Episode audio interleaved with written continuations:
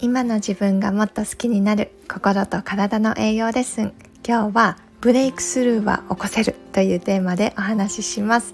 おはようございます。ホリスティックヘルスコーチのゆきこです。今週も聞いてくださってありがとうございます、えー、長い長いと当初思っていた夏休みも気がついたらもうあと10日になっていて時の速さに驚いているんですがお仕事されている方もお盆休みはゆっくりできましたかね？あの今月は台風も各地で起こったりして心配していたんですが皆さんご無事でしょうか？もう台風もそうだしあと異常な暑さもあって体はもちろん精神的にも不安定になりやすいかと思うんですが皆さんどうぞご自身のケアをしっかりして体調を崩さないようにしてくださいね。さて今週のテーマはブレイクスルーについてです。ブレイクスルーというのは聞いたことある方もいらっしゃると思いますが英語のブレイクって破壊ですね。あとスルーは通り抜けるっていう言葉の通り困難や障害を乗り越えるとか停滞を突破するといった意味で使用されます。日本語だと突破口という感じですね。皆さんはこれまでの人生を振り返ってあここがブレイクスルーだったなって思うことってありますか？それともずっと停滞していてまさに今ブレイクスルーを起こしたいなって感じているところでしょうか？私自身も過去にずっと自分のことが好きになれなくて現状に満足できなくて自分を変えたいって思って何年も生きてきました。だけど何を変えたらいいのかわからなくてそして行動を起こすことも怖くってずっとこうぬるま湯に使っていたような状態でした。当時を振り返ると自分なりにその時の現状から抜け出そうと必死になって頑張っていたなとは思うんです。ただ頑張り方を完全に間違えていました。何を間違えていたかというと理由が2つあって一つは自分のワクワクに沿って生きられていなかったこと。そしてもう一つは今この瞬間を生きれていなかったことというのがあります。一つ目のワクワクに沿って生きられていなかったっていうのは周りからの意見や世間体とかを気にしながら人生の選択をしてきました。例えば大学に進む時もこう予備校の先生がこう言ってたからとか友達がそうしてるからとか親はどう思うかなみたいなことを考えてそういった基準で選んだりあとは就職先を選ぶ時も私はやりたいことが分からなかったので大手の企業に行ったら安定なのかなとかこの業界はなんか見た目が華やかで憧れるなとかそんな感じで選ぶばかりでで周りをね見ると自分はこの業界に進むんだとかこんなキャリアを築いていくんだっていうそういうお友達がいて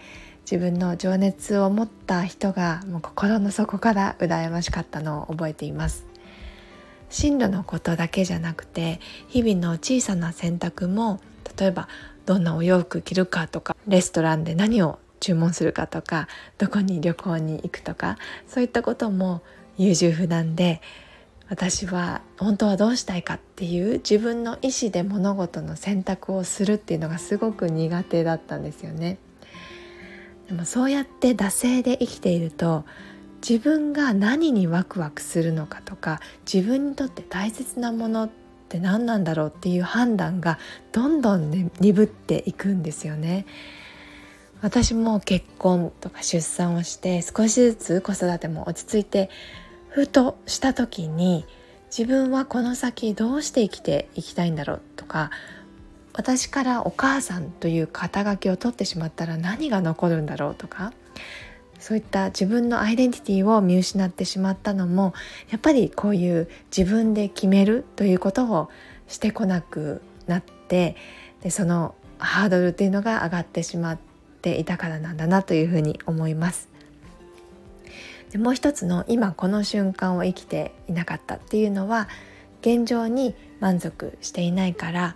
いつも自分以外の誰かに変わることを夢見ていて他の人の真似をしたり自己啓発本をもう読みまくって幸せの答えとか生きる意味みたいなのをずっと考えて生きてきたんですね。なんかこう20代でやっておくべき10のことみたいなのとか自分に自信を持つ方法みたいなタイトルのものとかもちろんそこから得られたヒントもたくさんあったんですが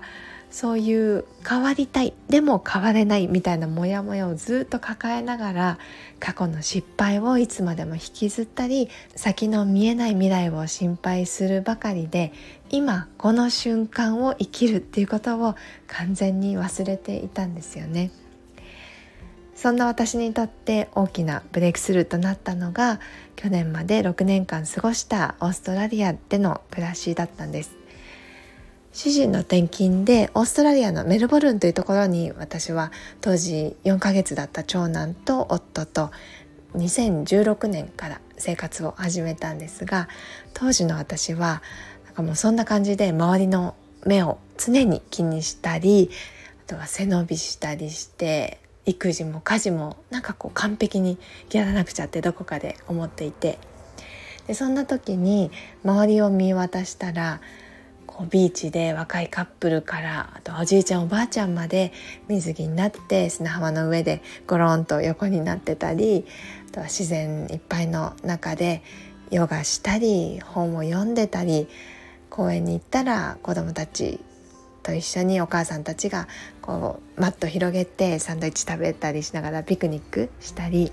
あとお母さんたちもねそのメイクとかヘアスタイルもすごく自然体でこうトレンドを追って着飾ったりしているわけではなくってなんかそのまんまな感じがすごく素敵だったんです。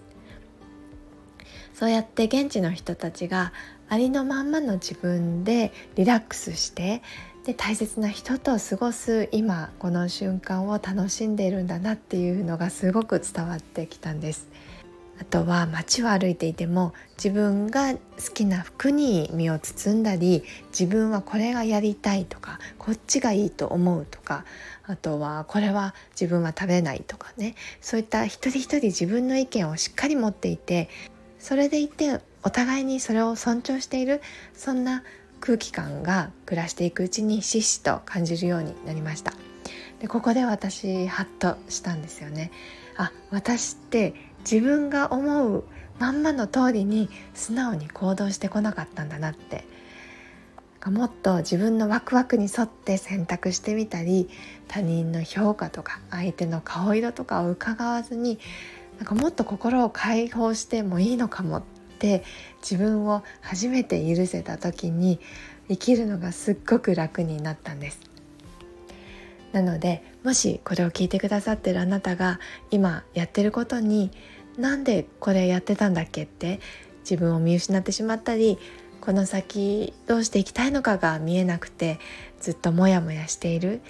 あとは何かを変えたいけどどう動いていいのかわからない。そんな風に思っていたら是非目の前の小さな選択を自分の意思で決めるということから是非意識して過ごしてみてください。朝目覚めたら今日はどんな一日にしたいかなとか今日行きたい場所会いたい人そして一日の終わりにどんなことを感じていたいかなっていうのをちょっと5分ぐらい時間をとってノートや手帳に書く時間を作ってみたり着るものもねこう洗濯物の山の上の一番上にあった服を適当にこれでいいかって選ぶんじゃなくて今日はこれが着たいっていうねお気に入りの服に身を包んだり朝ごはんは何食べたいかって自分の体の声に耳を澄ませてみたりこういうことって日常の小さなことで習慣になっているものもあると思うのでどうでもいいことのように聞こえるかもしれないんですがこういう小さなことを一つ一つ自分の意思で選んで丁寧に行動していくっていうことが自分の心の声とか正直に生きるという感覚を取り戻せる大きなパワーとなるんです。でそうやって自分の心に正直に生きていくと日常の幸せにすごく敏感に気づけるようになったり自分に必要な場所に自然と導かれたり素敵なご縁に恵まれたりというのが現実として起こっていくんです。ただそうやって小さなことを自分の意思で選ぶということをしてもそう簡単にすぐには、え現状は変わらないかもしれません。ですがそういう小さな心の声を聞いて自分の内側とじっくり向き合うという体験を何度も重ねていって初めて自分の中の壁を破ることができると思うのですぐに変化を感じられなかったとしてもどうか諦めないでほしいです。このスタンド FM の最初の方のエピソードでもモヤモヤするってすごくいいことというテーマでお話もしてるんですがモヤモヤしている時とか身動きが取れない時ってすっごく苦しいんですけど自分の生き方とか働き方を次のステージに進めたいっていう気づきになるんですよね。なのでそんな時こそ自分と本気で向き合う最大のタイミングだと思います。あなたはきっとこれまでの人生で楽しかったこととか幸せだったことだけじゃなくてたくさんの困難や障害にぶつかってきたはずです。当時どんなことを思ってどうやって乗り越えてきたのかそうやって過去の自分の人生の棚卸しをすることで自分にとって大切なものあとはこれだけは嫌だっていうこととかが出てきます。私の私のホリスティックヘルスコーチングでは今のモヤモヤを乗り越えて本当の自分とつながってもっと自分を良くしたい。次のステージへ進みたいと思っている方に向けて対話や質問を通して人生の棚卸しをじっくり行っていきます。ご興味ある方は90分の体験セッションをご用意してますので一度お話ししに来てください。私もそうだったんですが自分の内側とか弱音とかを誰かに話すって昔は絶対できなかったし恥ずかしいことだって思っていたんですね。でもそれを誰かに聞いてもらうとか自分の言葉で口にするっていうだけで解決の糸口が見えてくるっていうのが本当にあります。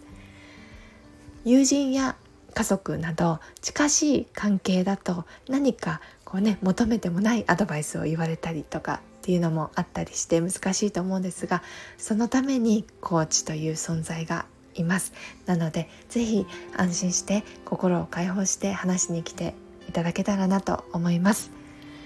はいということで今日はブレイクスルーは起こせるということ。それには自分の思いに素直になってワクワクに沿って選択してみたり今この瞬間を生きることが大切だという話をさせていただきました。